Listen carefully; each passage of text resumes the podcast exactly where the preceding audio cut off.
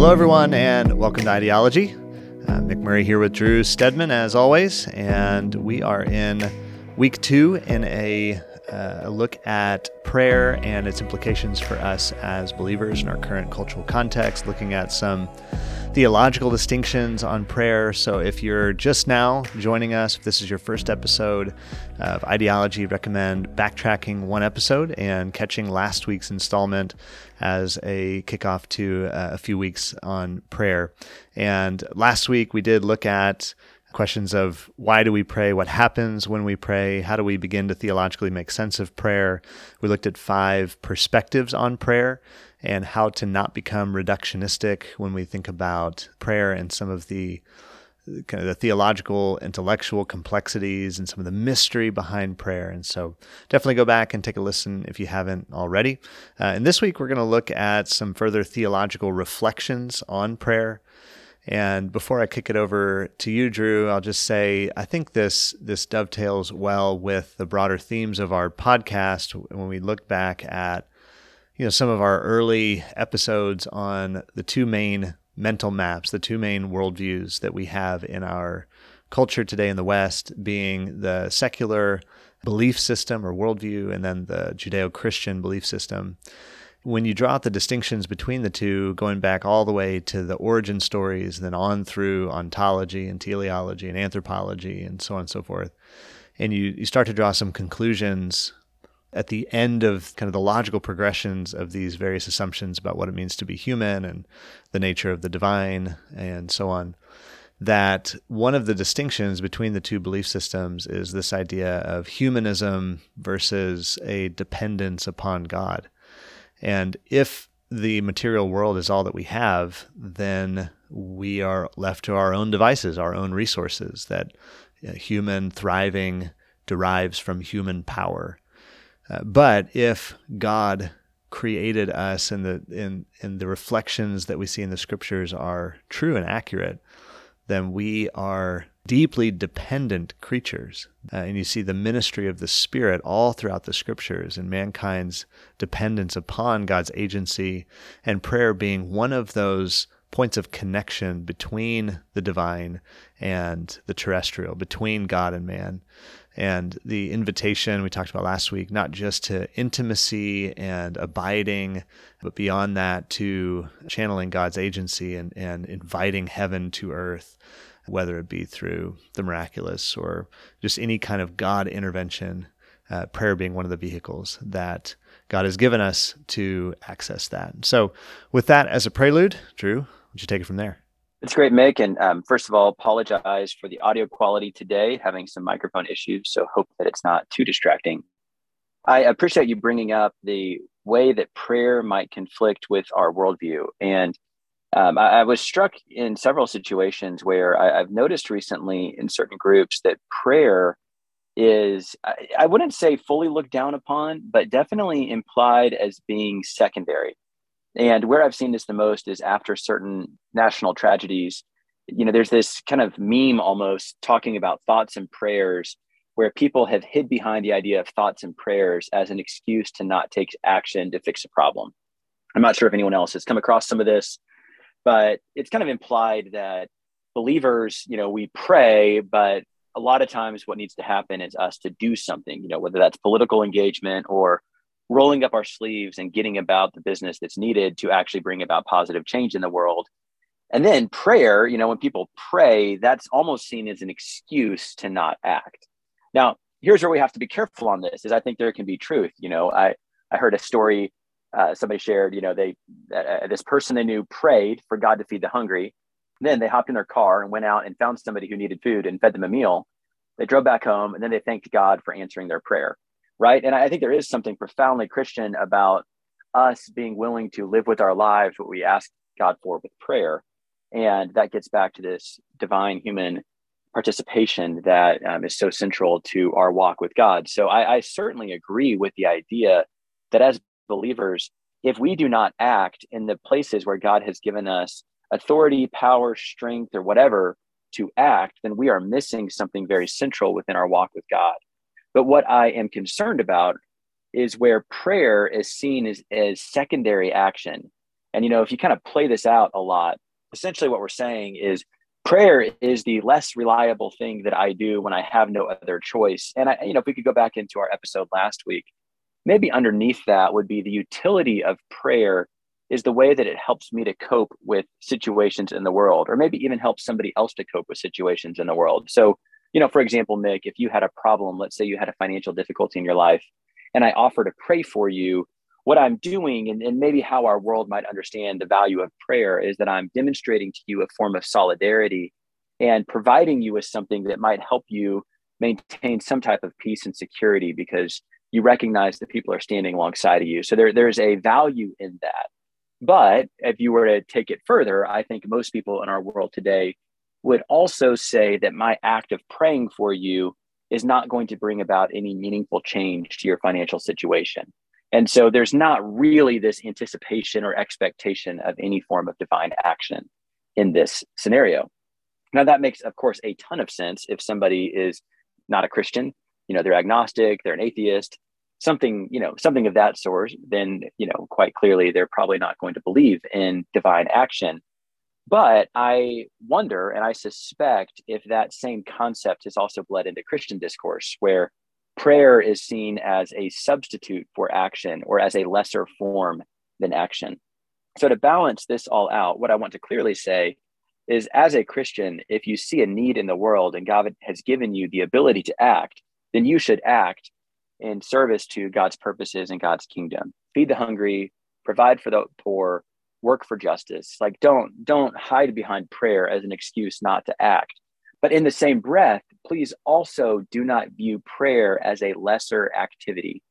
What we're saying is that the world needs more human action and divine action is somehow a, a consolation prize, a lesser form of action. I would argue theologically that what the world needs more than anything is divine action. And then those people in the world who align themselves with the purposes of God to likewise act but it's really the work of God that will make the decisive difference. And what that should do for all of us is elevate the place of prayer to something that is central. I think this crops up sometimes when I hear people say, and you just alluded to this, um, just reiterating what you just said, but you know, when somebody comes up against a wall and they say, "Well, I guess all that we have left to do is to pray," and that belies the the place that we give prayer in kind of the rank of of agency or, or of effectiveness of you know, it's kind of the last resort when I think what you're talking about, Drew, is this partnership that we've talked about a lot in this podcast, this mysterious partnership where God has chosen to work in and through mankind to to invite us into his into his work in the earth. And there's a real mystery there in terms of where does the responsibility of God begin and end and where does the responsibility of man begin and end and you know, there are a lot of thoughts and opinions out there on that. Uh, you know, from we talked about this a little bit last week, and we'll get back into it when we talk about sovereignty and free will. But there's a, a viewpoint that would place an, an abundantly heavy emphasis on the sovereignty of God, and understandably so, because that's very clear in Scripture that God knows the beginning from the end, is sovereign over all creation, and yet you see this this faculty that God has given to mankind to act. We have a an effective range of our will, to use some of Dallas Willard's language, that makes us human, that he gives us dominion, that we have an ability to act in the world. And yet it is, you know, Jesus himself said he didn't do, he could do nothing of his own, but he only did what he saw the Father doing in John 5. And so if Jesus, being God, was that dependent, and then the imagery of the vine and the branches, and yeah, this this divine, mysterious partnership that we are utterly dependent on the life of God flowing in and through us, and yet we have this ability to act and to exercise our will in the world. Uh, and it's worth pressing into. But I, in a materialistic, naturalistic society, we're going to tend to lean towards the ability of mankind. Uh, and I think what I hear you saying, Drew, is you're calling attention to that, calling us back to a deeper awareness of our of our innate dependency on God. And that's a good segue, Mick, into how we want to frame today is we want to engage in some theological reflection upon why prayer is so central to the Christian life. So maybe another way of looking at it, if last week we asked the question, what happens when we pray? And we analyze different ways of interpreting what happens during prayer. This week, we're going to ask the question of what does prayer tell us about who God is and about human participation in God. So, to dive into this, I, I think it's helpful to go back into the Hebrew scriptures and look at God's relationship with Israel. And, and you were hitting on this, Mick, to see what does this tell us about how God has designed humanity to interact with Him. And if you look at the history of Israel, you know you have this this country that uh, essentially began as nomads and then for a formative part of their history were slaves and then were freed from slavery but without really having a home and back into a type of nomadic lifestyle in the desert so what you see is not a group of people that is particularly powerful and, and i think this is an important thing to remember when we think of prayer and i would wager that the vast majority of our podcast listeners are american or western and we might have a few of you who this is not your heritage but most most people are in the united states listening to this and we today are living from a place of incredible privilege and power. We have access to uh, significant financial resources. And even if you're here today and it doesn't seem like you have a, a lot of money, I would say from a historical standpoint, you, you certainly have access to resources that you need in, in a more significant way than most people who've ever lived. You also have access to a significant amount of political power and so once again, you know, you're sitting there thinking, my vote is small, but you have a vote and you have a vote as a citizen of one of the most powerful countries to ever exist on the face of the earth. So you, your ability to affect change is pretty high. But most people in history have not had that. You know, they've had to basically accept life as it is and they have constraints. They haven't had a lot of opportunity to overcome those constraints they can't really see a problem in the world and think all I need to do is vote differently or volunteer and I can fix that problem. That has not been a realistic option for them. And I would argue that is the majority human experience throughout history is not one of people who have a tremendous amount of money and power. Now, in the West, we do.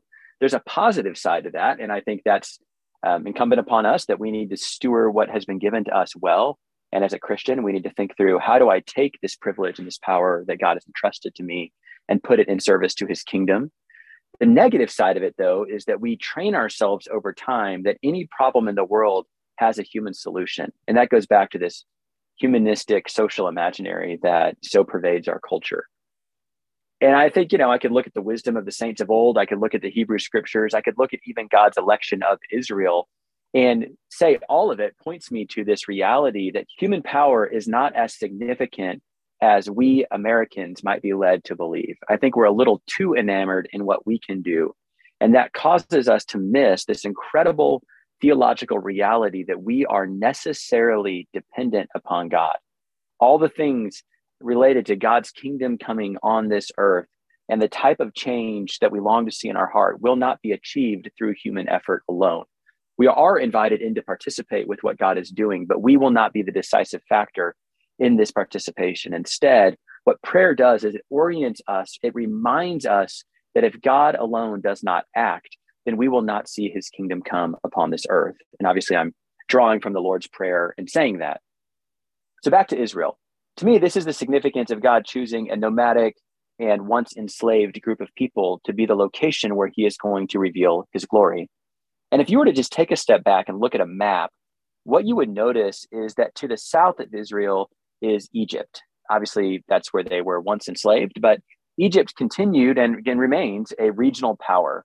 And for a long part of Egypt's history, it was one of the more significant places of power in the world and one of the strongest empires and lasted millennia. Um, it was eventually folded in with the different Greek kingdoms, but retained its power and authority into the Roman era and then even still today, is a significant country. To the north and to the east of Israel is where you have other great kingdoms. So early on the scene, you have the kingdom of Assyria, and there's this you know long story or subplot in um, scripture talking about especially the northern kingdom and the conflict they had with the kingdom of Assyria. You have Babylon and Persia, which famously destroyed and sacked Jerusalem and conquered the temple. And then in later times, you have Greece and then eventually Rome, but you, you kind of see Israel on a map is surrounded by empires.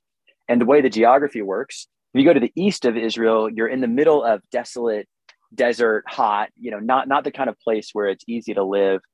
Um, if you go to the west, you have the Mediterranean Sea, and then you have these mountain ranges.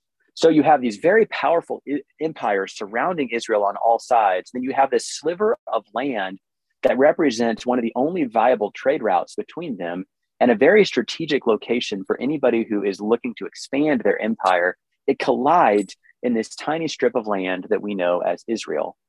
All of that sets the scene for a very shaky geopolitical existence where Israel was always being threatened in some form or fashion by someone else who is more powerful than them.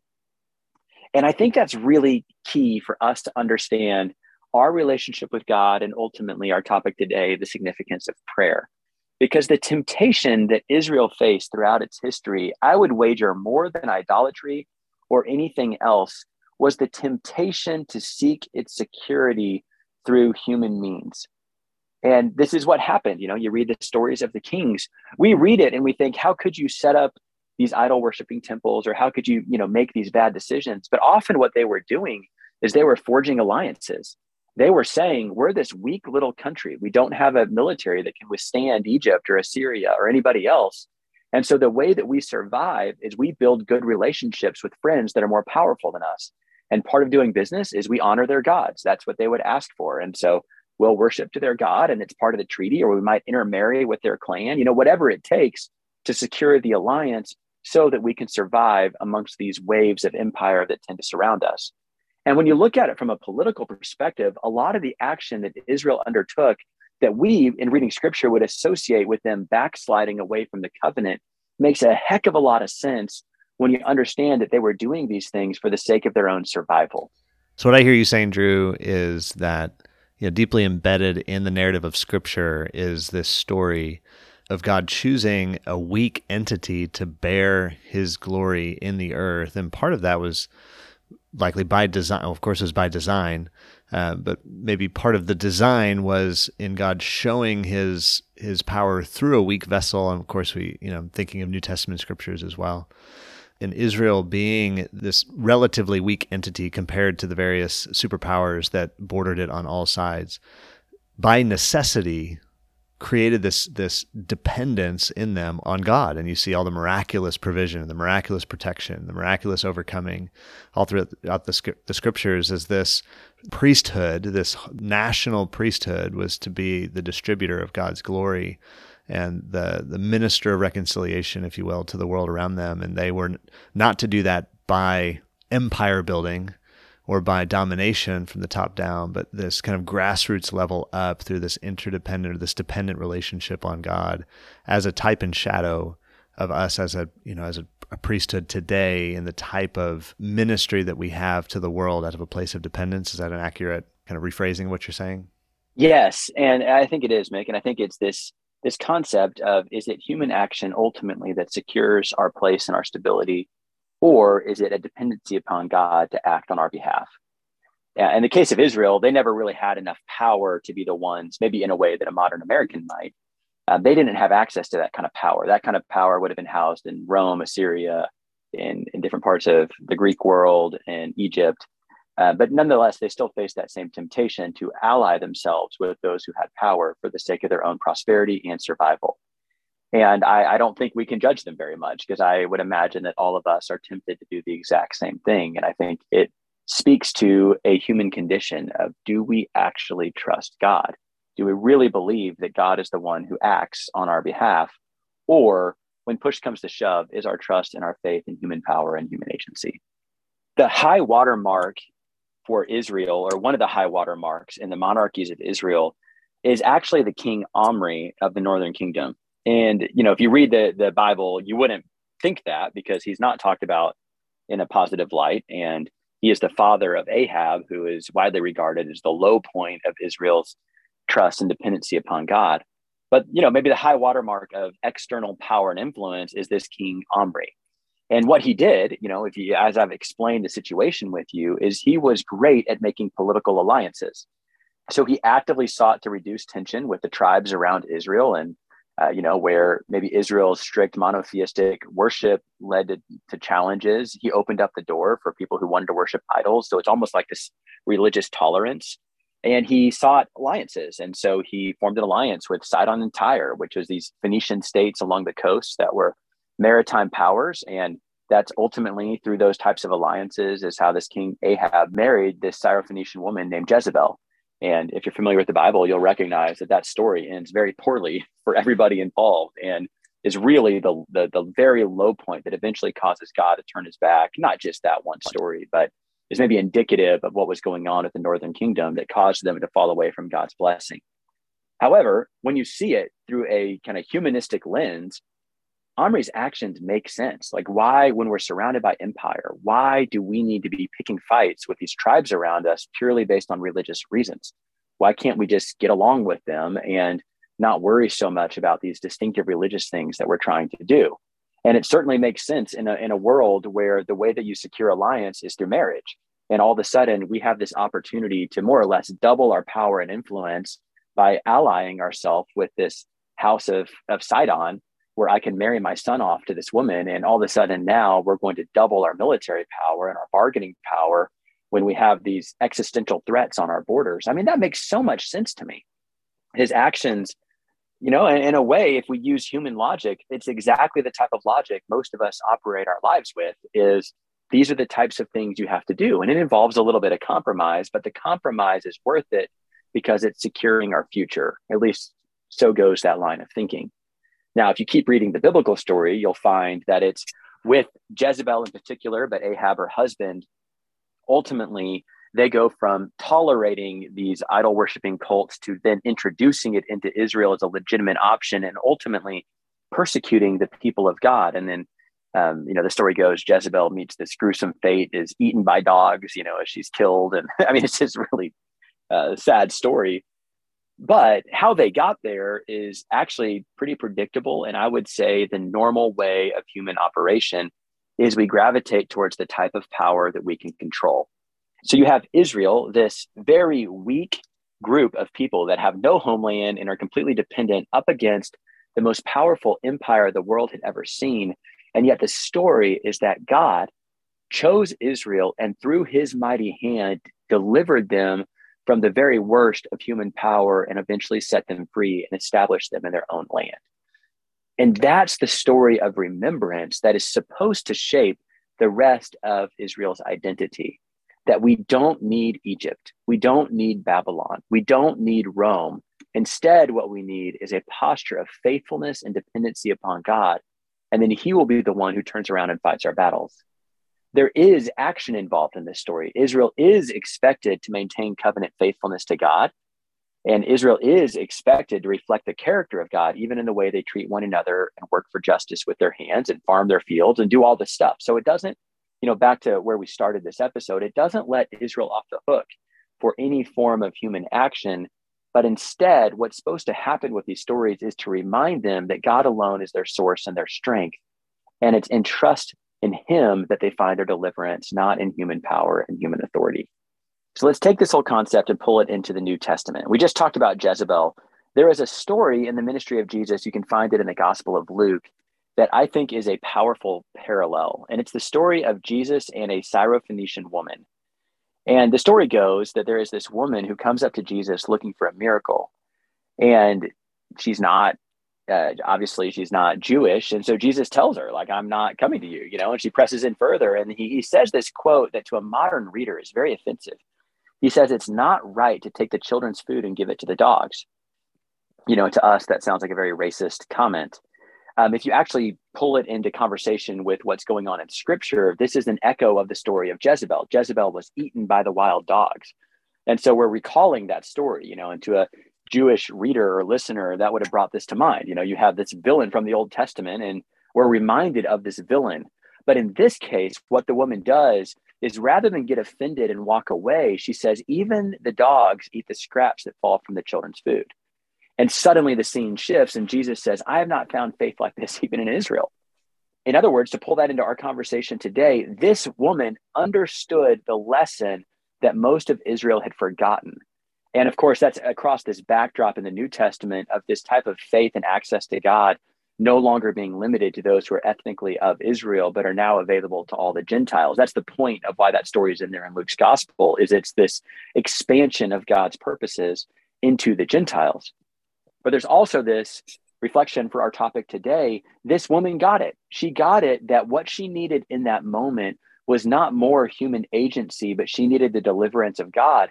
And she saw in Jesus someone who was able to provide for her. So she put her faith in him because she knew that he alone was her source. And so, in a way, this Syrophoenician woman went from being the villain of the Old Testament to being the hero of the New Testament because she understood that God's design for humanity is that we have faith and dependency in Him. That's a really cool analysis, Drew. I, I have never heard that New Testament story about the Syrophoenician woman connected to the story of Jezebel, but it makes sense and kind of connects those two themes from the Old Testament, the New Testament, and the the upside down nature of God's economy when it comes to understanding power. Uh, or, or, you know, like you talk about, you read the history of Israel, and Omri represents this high point, and yet he barely gets a mention in the Old Testament, whereas uh, these other kings, Josiah and Hezekiah and others, get you know pages and pages. Though geopolitically they were relatively insignificant, and I think that's a a little window into the economy of God. And I just wondered, you know, I look around today and you look at people who have tremendous amounts of power, whether it's financial power, political power, and we see that we live in that. That's the water that we swim in. Those are the the, the context and the people that rise to the top you know, in our daily lives. And yet in the economy of God, I just I wonder if we could kind of put on, you know, the different lens that could enable us to see with God's economy who the truly wealthy are, who the truly powerful are. Yeah, I, I often think there will be in, you know, in heaven on the new earth when all this shakes out. And, you know, this takes of course this takes a lens of faith and the analytical side of me hears this talk and is like, wow, this is just wishful thinking. But really, this is the teaching of Scripture. If we call ourselves Christians, I mean, this really is the theme of Scripture. This idea of, to use Marty Solomon's language, the the story of empire versus the story of shalom.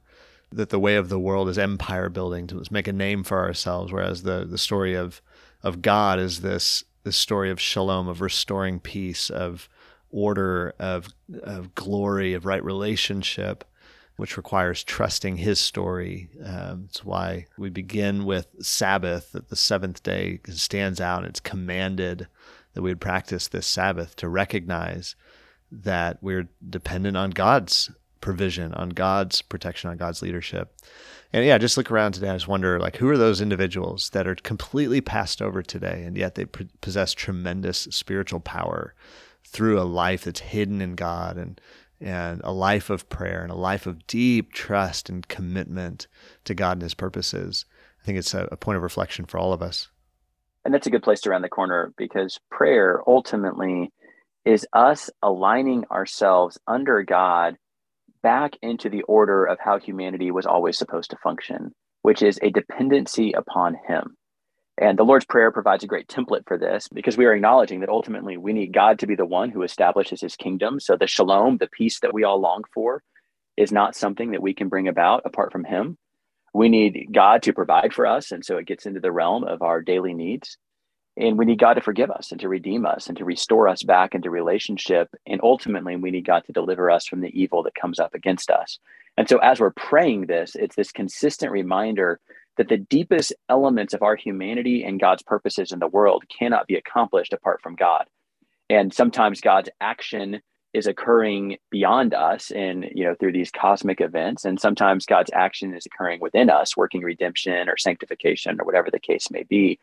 But if God is not acting and moving, then we will never be able to achieve the things that he created us for and the things that we long for.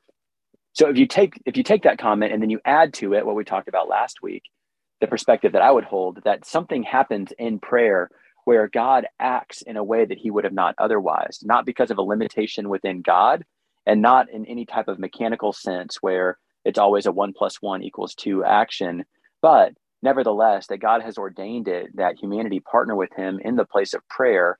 And in some mysterious way, that then is a driving force behind the actions of God you can start to see why prayer is such a big thing and why we should be concerned by any attempt to marginalize prayer as a lesser work.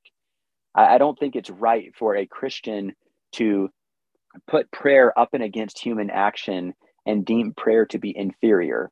we should never make prayer a substitute for action where God has indeed called us to or given us authority to act, but to limit prayer as just the thing we do when stuff gets really bad or we have no other options minimizes the incredible, powerful partnership that is available to humanity through meeting with God in the place of prayer and the authority that we have as believers.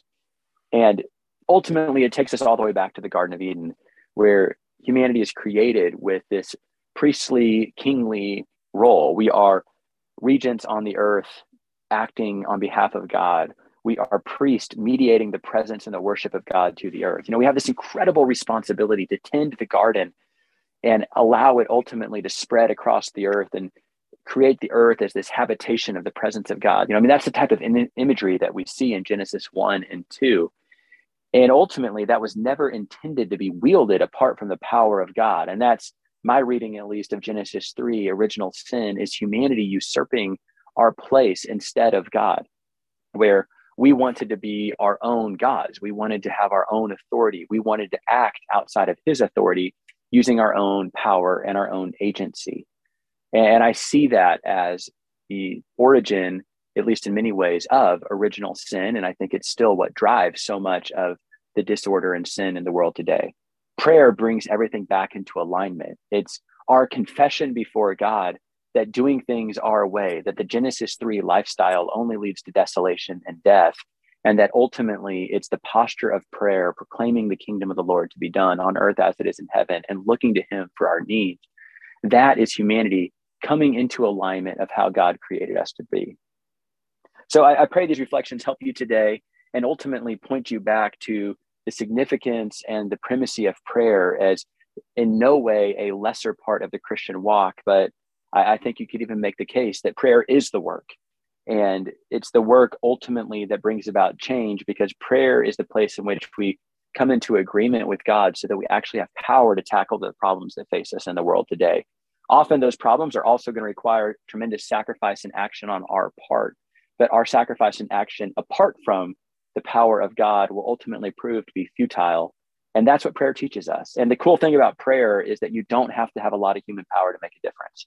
It's not just the Americans who have a lot of money and education or whatever. It's not the 1%, but prayer gives all believers access. And I imagine when we can stand in eternity and look in history, we're going to see it's those who prayed, often nondescript, poor believers who the world did not notice, will be the ones who ultimately got to see the change happen in the world, not because of their action, but because they entered into this participation with God.